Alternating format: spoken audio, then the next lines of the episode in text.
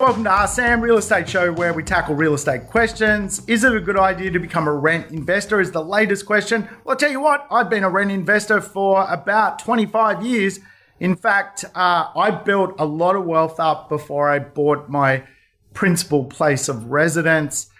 I did that because buying investment properties actually doesn't slow you down because they are income producing family homes are quite often obviously not income producing. There is no rent on them. Hence, why rent investing is a pretty good strategy to build and buy lots of different properties along a journey. In fact, a lot of people end up in a bit of a trap when it comes to buying their family home.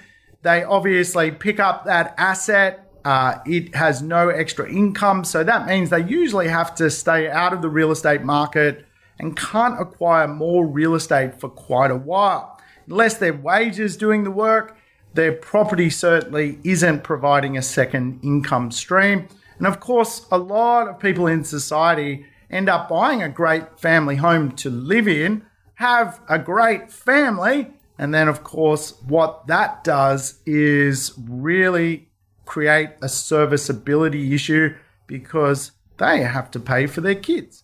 So, one of the challenges when it comes to getting into the market is this idea around a stepping stone property. I think a great way to get into the market is actually to, to become a rent investor.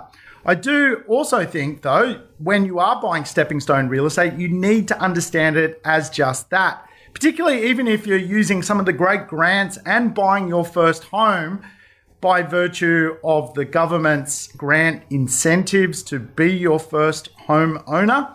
I think really one of the concepts there is take the money and run, so to speak.